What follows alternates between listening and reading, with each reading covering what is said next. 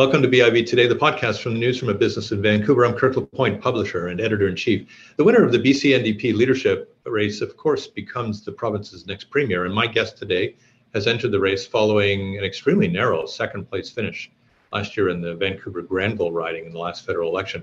Angela Aperdure uh, brings to her pursuit of public life a really clear commitment to measures to mitigate climate change and inequity.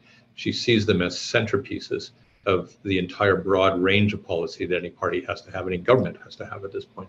And she's put the party on notice that it has been insufficient to these tasks. She built credentials in her work from a very early age, in high school for that matter. She delivered a very notable speech on behalf of student organizations at COP seventeen in South Africa. Then she's connected with work at places like the West Coast Environmental Law, uh, the Sierra Club B C, and the Climate Emergency Unit. She's founded the Padma Center for Climate Justice. And she has the backing of the Dogwood Institute and the Canadian arm of three fifty dot org, two highly influential activist organizations through social media and, and the like. And it's fair to say she's prompted her opponent, Attorney General David Eby, to lay a couple of eggs early along the way in acknowledging his competition. So I'm really looking forward to our conversation today. Welcome. Good to see you. Thanks for having me, Kirk. Uh, you know, candidates uh, always need a purpose. Um, how would you define yours? My purpose is that I'm the tip of the spear for a much broader movement of people that have put me up to this task. Uh, the decision didn't come from from from me alone. It uh, it was it was me being sort of pushed into this position by by a, a broad swath of folks from across the province. And, and you know, what happened to the B C N D P that mobilized you? That mobilized this movement, as you put it. Well, um, I've been working on the advocacy side of things for, you know, my whole career now, and um, especially in the past few years with uh, my work at the Sierra Club, the Sierra Club of B C and West Coast Environmental Law. That was it's really work that's um, adjacent to the B C government and, and sort of like in a in a weird dance with the B C government, uh, constantly interacting with the government. Um, Uh, advocating for uh, law reform and better environmental policies and better climate policies. And so getting to know the actions and the record and the legacy of this government intimately when it comes to the climate emergency and, and all the related pieces around it. And so um, there is certainly, you know, uh, one of the one of the common criticisms of me is that I've been criticizing the party for years. Um, mm-hmm. I see that as a healthy engagement with uh, my political home, which is this party. Uh, but but certainly knowing the the significant delays on climate and the and the utterly inadequate uh, record on on on on climate and the environment, um, especially among other things, was was part of the reason for for stepping up. You know. It is rather unusual, though, you have to admit. I mean, it's not often that you get a candidate entering the race complaining about a sitting government. It's like it's usually you're you've been losing for years and years and years, and somebody says, "Well, we've got to change." But well, this is a party that's winning, and you still say it needs to change. Yes, because you know uh, the goalposts are different in the context of the climate emergency. It's not about maintaining power as a party. It's not about parties at all. It's about what is an adequate response to the moment that we find ourselves in.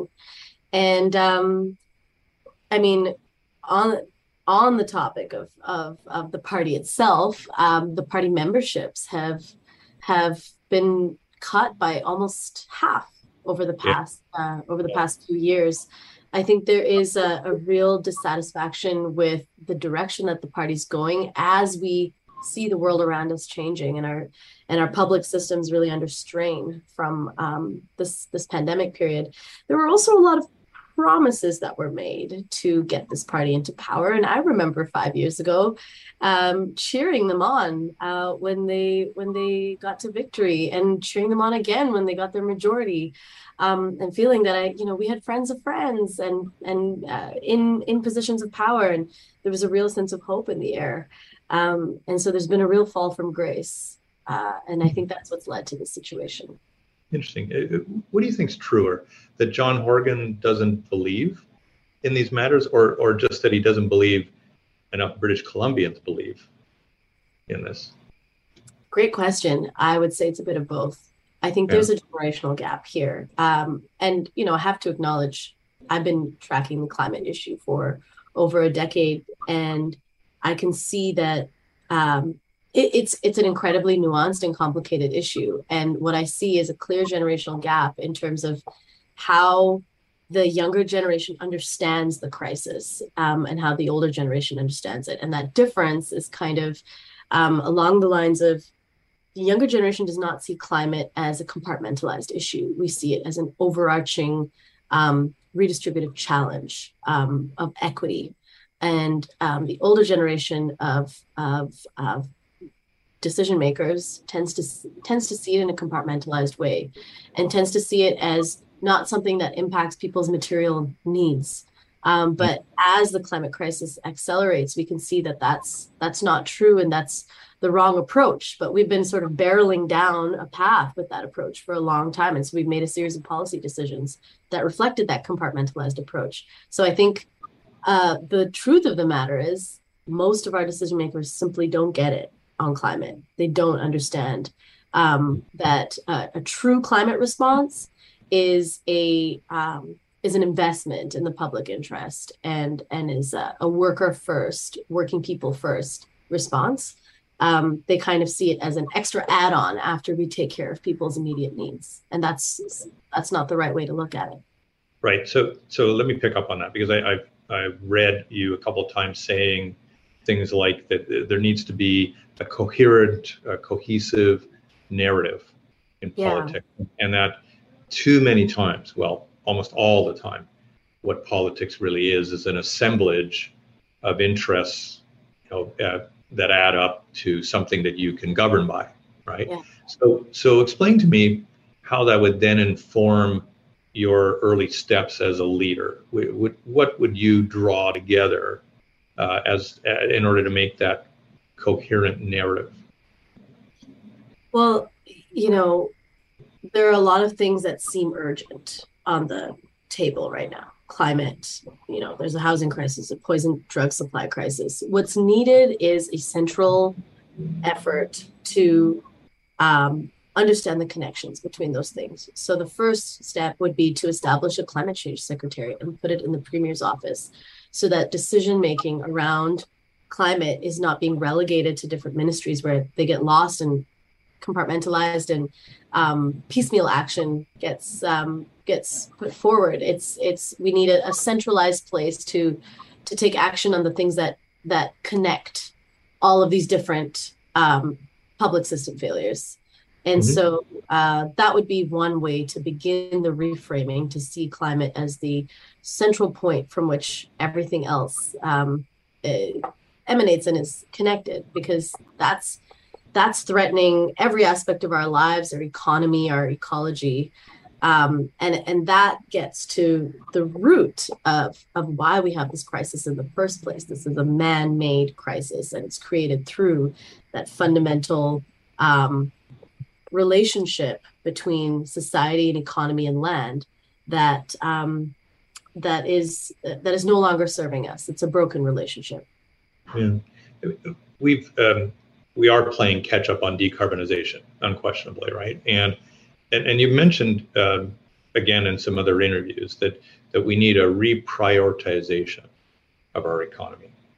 Uh, so what what would your government be doing as early steps on that? I think the first thing would be to re-examine some of the economic assumptions. Um, and we'd have to re, re, re-examine a lot of the assumptions and the values underpinning policymaking in B C through the lens of um, the crisis of our time, which is the climate emergency. And so re-evaluating our economic assumptions means looking at the model that has allowed wealth accumulation to an extreme level over the past few years, um, mm-hmm. at the top of the economy, and a an economic shock like the pandemic, and then the subsequent shocks from the war in Ukraine um, sort of showed us that the, that the, the assumptions that we've made encourage and incentivize and reward wealth accumulation at the very top. And that comes at the expense of, of people on the planet. And, uh, you know, we saw that last year, twenty twenty-one, was a historically large jump in um, corporate profits, uh, co- corporate profit margins, and and um, corporate profits themselves hit record highs, highest in Canadian history. And we haven't seen that translate to wage increases, and we haven't seen that that uh, we haven't seen a trickle down effect or um, a reinvestment in the public good as as a result of that. And so that's one of the fundamental assumptions to challenge. As as you know, though, uh, the business community in this province actually sees it as being tax uncompetitive already. So what I hear you, if I think I, I hear you correctly saying, is that really there would have to be a stronger uh, impact on on corporations in terms of their, their taxation levels, um, their their wealth distribution models, and that kind of thing.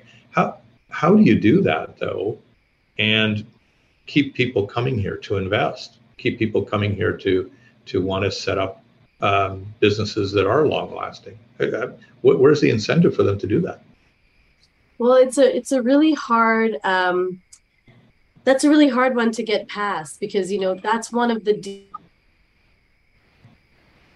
deep options and uh, practices that's core to our economy. It's courting investment, um, and I somewhere somewhere across the world, across North America, across Canada, something's got to give with that assumption, and right and and and to start reprioritizing away from sort of incentivizing and inviting industry um, towards laying out our values and laying out our red lines, um, mm. and and inviting industry to to um, to conform to those.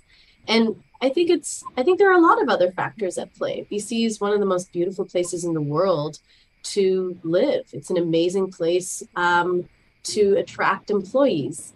Uh, Vancouver's one of the most beautiful cities in the world, and so there are a lot of other things that that um, that that create the conditions for business to thrive here, and and so I think shifting the focus away from taxation structures and towards a holistic set of values that that make this a good place to do business is yeah.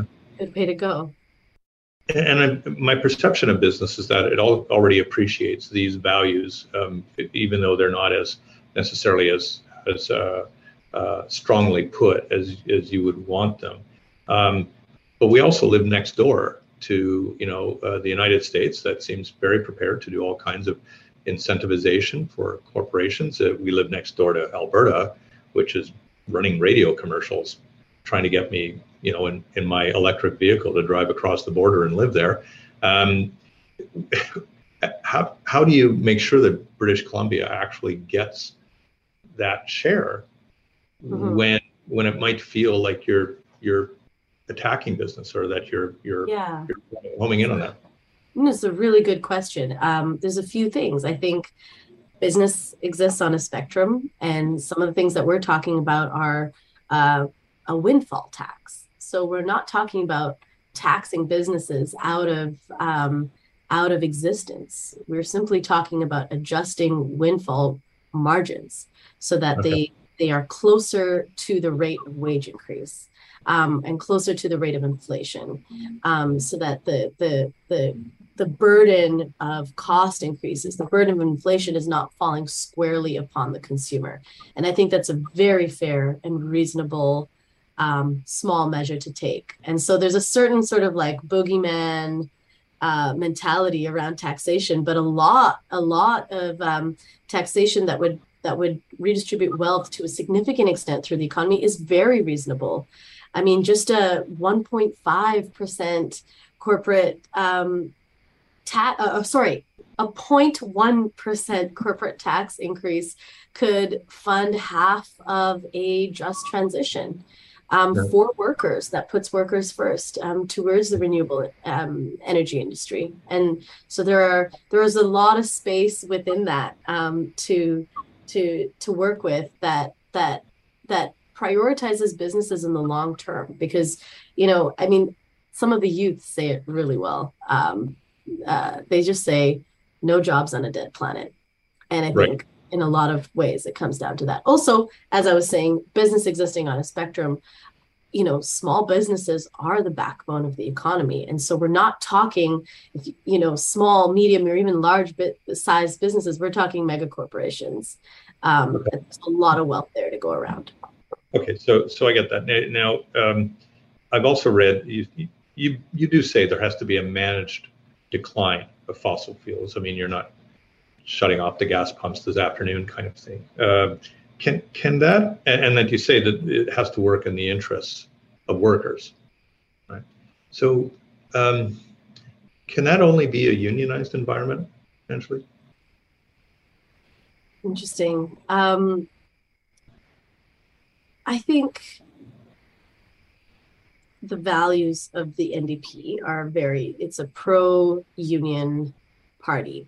And and I believe in I believe in the role of unions, and we're seeing a lot of conversation and debate um, around around that in this province. And so I do believe in worker protections. I do believe in adequate um, conditions and and redistribution of power into the hands of workers. And so, do I know if the just transition will happen only through unions? No, um, I don't know where. I mean, I know where those investments would need to happen to create those jobs. I don't know if all of those places would be unionized environments, but I, I certainly do believe in the in in the value of unions, especially in an environment right now where workers are facing the brunt of inflation and of austerity politics. Yeah, but I, what I hear you say is that you really want a, a cultural shift, uh, a yeah. value a value shift, and that doesn't necessarily pinpoint it. Um, Okay, yeah, so and, and and I'm not saying that's a perfect silver bullet solution either. You know, we want we want uh, unions that that really are worker run, and that's a big shift to make as well culturally. You, you talked earlier about the the party uh, membership declining, and you can kind of see this almost across the board with all politics, uh, where young people are really not engaged in the traditional political parties uh, in, in a way that maybe they were forty years ago, thirty-five years ago. I mean, there's been a, a steady decline on this. Um, what gets young people back? I mean, for instance, it, uh, is, is an important question. Um, it, you can be twelve years old and buy a membership to elect you, uh, to make you premier, in, in fact. Um, but we don't offer the vote to anyone at that age, not even close. Should we be offering the vote to at least someone who's sixteen years old? when they get, when they have a whole bunch of other responsibilities out there? Definitely. I mean, especially now, uh, if you look at the youth and their level of uh, political participation, which can look different from voting, um, mm-hmm. we we have an unprecedented uh, generation of youth that is that is passionately uniting around this issue of the climate emergency, because it's their futures on the line, um, to put it very simply. And so uh, youth as young as, uh, you know, there are there are folks involved in this campaign who are as young as twelve and fourteen, who are incredibly well-versed in the issues, who know where the levers are and who the decision makers are. And that's a That's a that's quite a measure of being prepared to participate in democracy. And so I certainly think that the voting age should be lowered to sixteen. Um, and there's a very organized movement of youth um, trying to make that happen right now.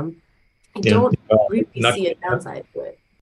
Yeah, not just youth, some older people too. Um, totally, look, yeah.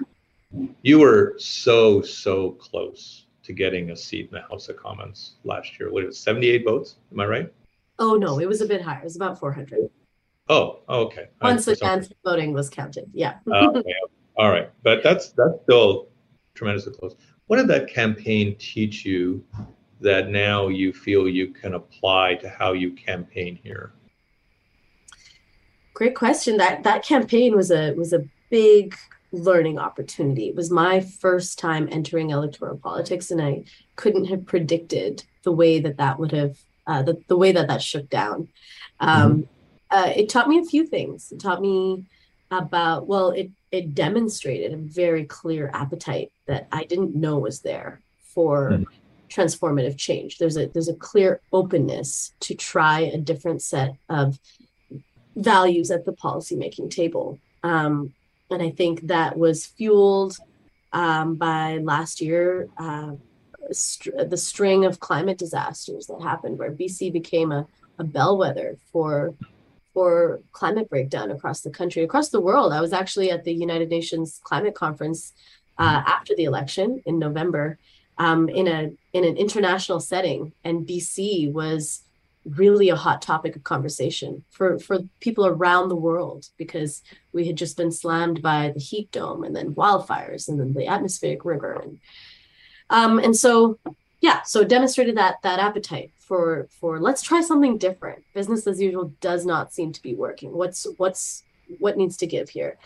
Um, it showed me the power of the grassroots, um, how, um, how they're, you know, largely in my in my career as an activist and an advocate, I've kept those two worlds very separate. I've not engaged in the electoral political world. The theory of change of social movements has tended to be, um, you know, we build power on the ground to move whoever's in the in the actual seat of elected power.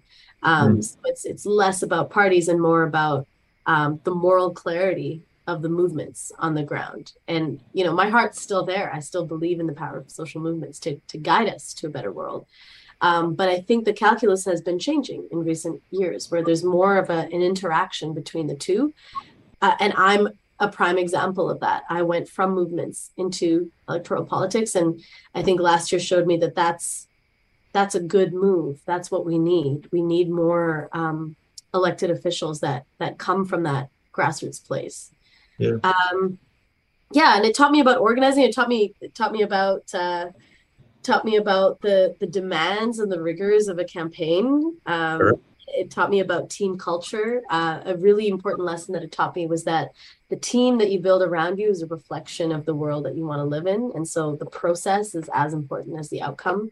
I mean, we lost that election, and yet there was uh, no loss of morale from that team. It was. Uh, It was a, an overall overwhelmingly positive experience for almost everyone involved. And yeah. Okay, you, you've told me about fifteen things that you learned externally. What did you learn about yourself? Oh, great question. Um, I, I've always been a very purpose-driven person, and I, I, I learned that, uh, although I've had a distaste for politics for most of my life, this this uh, this is a place where I can be very useful and can be um, can open the door for a lot of other voices. I learned that I'm more resilient than I thought. Um, I learned how much I love people. I mean, politics has a dirty side to it, but right. I think back on that campaign, and um, it was very beautiful. Um, for the human parts, just that, you know, you're knocking on hundreds of doors, you're having hundreds of micro micro moments of trust and connection with yeah. people. And um, I learned that that's something that really drives me. Uh, yeah. yeah. Yeah. Thicker skin too, right? Thicker skin. Oh, yeah. Yes. Okay. That's good. Glad you, glad you didn't get on that. I learned where to where to seek criticism because it's important, and where to brush it off because it's not important. Stay off social media. Um, yeah. Now, uh, I'm, I'm going to ask you, I think, a, a, a different kind of question. So you said that if you don't win this, that you won't run for provincial office. Now, I don't get that, because uh, uh, you were prepared to sit as a, an M P in a group in Ottawa, but you're not prepared to sit as an M L A in a group in Victoria? What, like, what's with that? Uh, I, I said that more out of a sense of um, exhaustion, because for me, not enough time had passed from the last election to this one. This was an opportunity that that arose um, strategically uh, in a way that I couldn't have planned for. Um, and so uh, I said that more in the sense of, um, I, I really do. I really do. A lot of the issues that I see with uh, provincial politics um, require the support of the federal government, and so um, I really saw a role for myself at the federal level to support what's happening here in the province. I'm very loyal to B C. It's my home. And so my work at the federal level would be to would be to support what's happening here. Um, so I, I I was surprised by my own um, uh, my own willingness to step forward this time, and it was because of the movement around me. And so I take my directives from the party grassroots, and I'll probably do that again if, if when the next election comes around. Well, if they yeah, if they if they want you to get in the field uh, to be a representative in Victoria, if you're if you're not the premier yourself, um, you, you're open to it still. You'll you'll take your direction from that group. Take my direction from that group. Whatever's strategic for um, climate justice. Okay. All right. Fair enough. I I, I wanted that clarified because I, I couldn't. I, it seemed to me a bit incongruent in your in your. Uh, um, look, it's been great talking to you, and uh, I know that uh, you're out there uh, getting people to sign up. And my hunch is that of that uh, re- reduced number of N D P members. Uh, there's not a big youth contingent in that group. So I, is that where your focus will be? Um, I think there's a few people who are resonating with this campaign right now. Uh, it's certainly the youth, um, certainly youth, because they they want to see something different. They want to see a, a clear break. They want to see clear signals that there will be a departure from business as usual. But there are a lot of uh, disillusioned party members who are not youth, who have stepped mm. away from the party because there hasn't been a clear signal of change, and because they've seen the political culture of the party support um, incrementalism over real change. Um, I, it's a much broader swath of people than just youth. Um, yeah. You know, uh, there are folks who traditionally vote Green. Um, who see a lot of what they want reflected in the party plat- in our campaign platform, and um, and there are folks who who um, are are simply arriving at a place in their lives where they're open to um, to different ideas. Um, yeah, yeah, yeah. Who might not have seen themselves there even a few years ago. Okay, I, I have to end by uh, asking you the delicate question about how David Eby has been treating you so far. Um, I have to say I've winced a couple of times. Uh, I'm sure you might have done that. Um, what's happened there? Like, what was that about?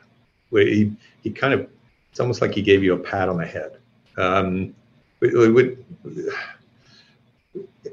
are you looking for a better engagement with that guy anyway at some point, you know? Or? I have a lot of respect for David Eby, and you know, there's a clear uh, we are not, we are coming from very different worlds, um, and there's a clear um, difference in experience uh, between the two of us. He's been handling these really tough files in government, uh, where the rubber hits the road, for a long time, and I I don't deny that. Um, our profiles are actually kind of similar from ten years ago when he first ran for office. Before yeah. the Christy Clark upset, mm-hmm. and uh, over ten years ago. Um, and so I know that he sees that in me, and he appreciates that. I know that he respects me. I think that it's a, a I think that it's a, a strategy of the establishment to um, to sort of um, play the, the the politics of of respectability and and uh, appropriate qualifications and um, dismissiveness and. Um, I think that those are all things that they have in their pocket just through virtue of being the establishment and being an older and more experienced government official. And so he he used those strategies, and and and um, that's that's okay. I I'm I'm really not here to campaign against my opponent. I'm here to campaign for the story that we're trying to tell. Um, and so I haven't really given it much thought or. Um, or attention. I've just been seeing it float through on my Twitter. Okay. All right. I'll, I'll let you off on that one. Um, no drama here. Sorry. Well, I tried. Uh, okay. So it's been really good talking to you. And uh, I hope we'll catch up again before we get terribly far down the road with this campaign, right? I hope it's, so. Uh, yeah. Yeah. Good seeing you. Yeah. Appreciate it. Thanks, Kirk. All right, Andrew. You take care. Have a good day now. Bye. I'm Kirk LaPointe. publisher and editor-in-chief of Business in Vancouver. Thanks a lot for watching.